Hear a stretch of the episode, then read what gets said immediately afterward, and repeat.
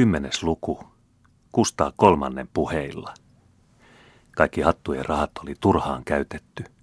Nuo 200 000 frangia oli kuin kaivoon heitetty. Myssyt voittivat pappissäädyssä yhden äänen enemmistöllä, ja Skaran piispa Forsenius tuli heidän puhemiehekseen. Voitto oli maksanut heille kolme tynnyriä kultaa ruplissa ja punnissa, mutta heillä olikin nyt kolme neljäsosaa vallasta. Viimeinen neljännes oli jäljellä. Aateliston oli valittava maamarsalkkansa.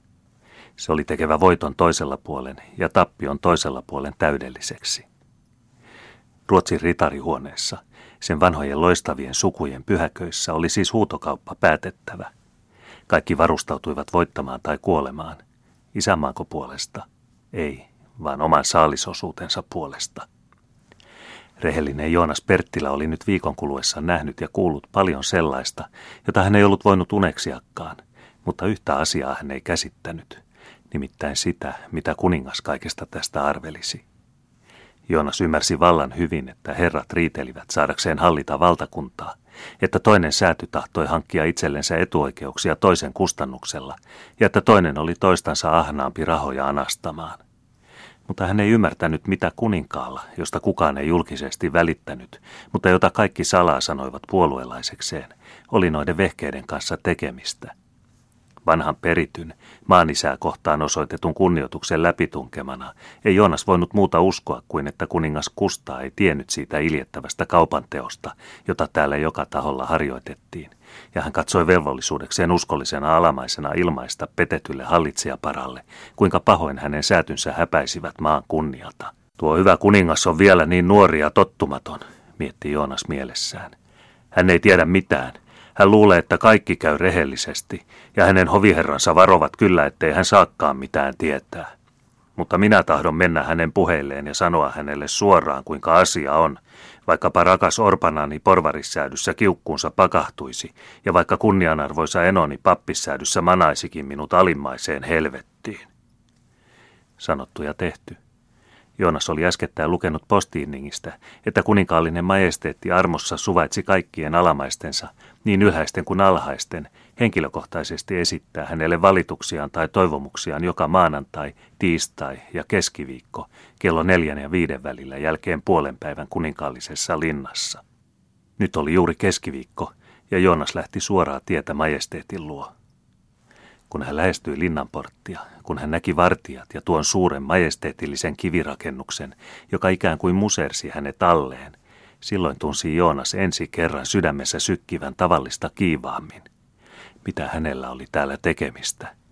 Eikö hän olisi viisainta palata takaisin? Mutta ei.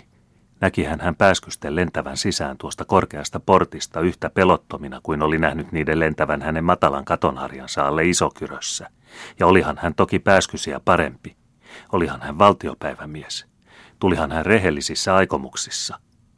Hän astui sisään. Etuhuoneessa hän sai vartoa sillä aikaa, kun päivystävä kamarijunkkari saattoi anoja kuninkaan puheelle siinä järjestyksessä, kuin nämä olivat ilmoittautuneet. Täällä oli raajarikkoisia puujalkasotilaita Pommerin sodanajoilta, virkamiesten leskiä, joilla oli kahdeksan plootua eläkettä, köyhiä kirkkoherroiksi pyrkiviä kappalaisia, vararikkoon joutuneita kauppiaita, jotka tahtoivat perustaa saippuatehtaita – matameja, jotka harjoittivat kapakkaliikettä ja valittivat poliisia vastaan, ruudinsokaisemia kivenporaajia, virkaheittoja näyttelijöitä, jotka lausuivat kappaleita Don Ranudo di Colibradosta, nälkäisiä runoilijoita, joilla oli taskussa kyynärän pituisia ilorunojen sepustuksia, suutarien oppipoikia, joilla oli korvat lukossa mestariensa korvapuusteista, nuohoja, jotka olivat romahtaneet alas takanpiipusta, sanalla sanoen – Siinä oli näytteitä kaikesta todellisesta tai luulotellusta viheliäisyydestä, ja kaikki nämä olivat edeltä käsin oppineet ulkoa pitkiä läksyjä, joilla aikoivat herättää kuninkaan sääliä. Mutta kun lyhyt tunti tällä tavoin olisi riittänyt tuskin useammalle kuin yhdelle tai kahdelle, käskettiin jokaisen ajaa asiansa kahdessa minuutissa, jollei hänen majesteettinsa suvainnut heiltä jotakin erittäin kysellä – ja sen tähden seisoivat nyt kaikki hiessä päin, miettien miten voisivat puhua lyhyesti ja selvästi, kamariunkkarin seisoessa taipumatonna kello kädessä valmiina keskeyttämään puhelun. Ihmeellistä oli kuitenkin nähdä, kuinka useimmat menivät sisään tyhmistyneenä ja tulivat takaisin ilosta loistain, sillä kuningas Kustaan kuuluisa taito voittaa ihmissydämet jollakin ystävällisellä sanalla tai armollisella silmäyksellä oli tämmöisissä tilaisuuksissa yhtä suuri kuin muulloinkin, ja hänellä oli syytä nyt enemmän kuin koskaan voittaa sydämiä puoleensa, sillä kaikki ne olivat pääomana hänen liikkeessään. Hän ei hylkinyt halvintakaan.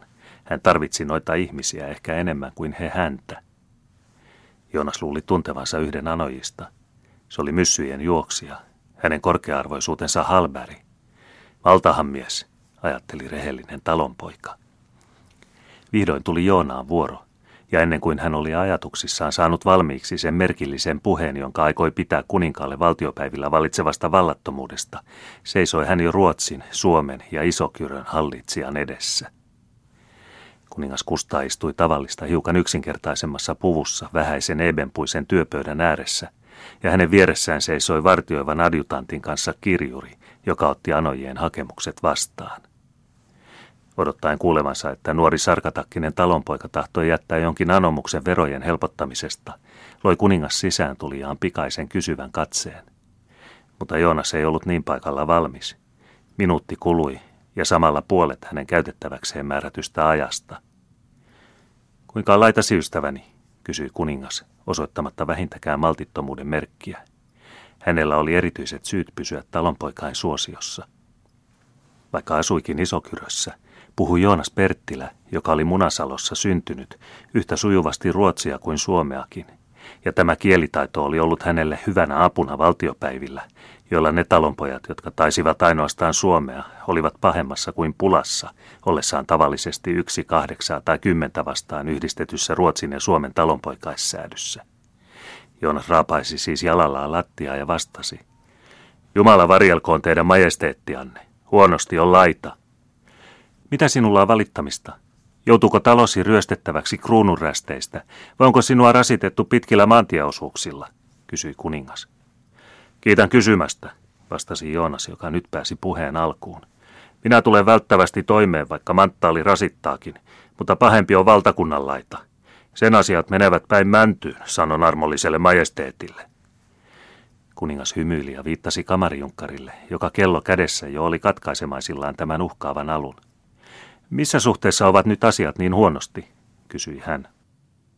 Niin, sanoi Joonas. Seikka on semmoinen, että ne lypsävät toisten lehmiä oikealta ja vasemmalta täällä valtiopäivillä. Armollinen majesteetti tietäköön, että ne elävät pahemmin kuin katsastuskirjurit.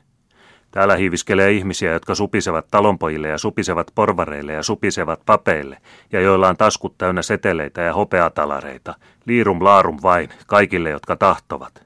Ja talonpojat kumartavat ja porvarit kumartavat ja papit kumartavat ja sanovat, kiitoksia paljon, ketä minun tulee äänestää. Äänestä Hanssonia, äänestä Sebaldia, äänestä Forseniusta, vastataan, ja hullu tekee niin kuin hupsu käskee. Kas sillä tavoin täällä menetellään. Mutta se ei käy päinsä armollinen majesteetti, ja vaikka tappaisivat minut tähän paikkaan, niin sanon kumminkin, se on sulaa koiruutta.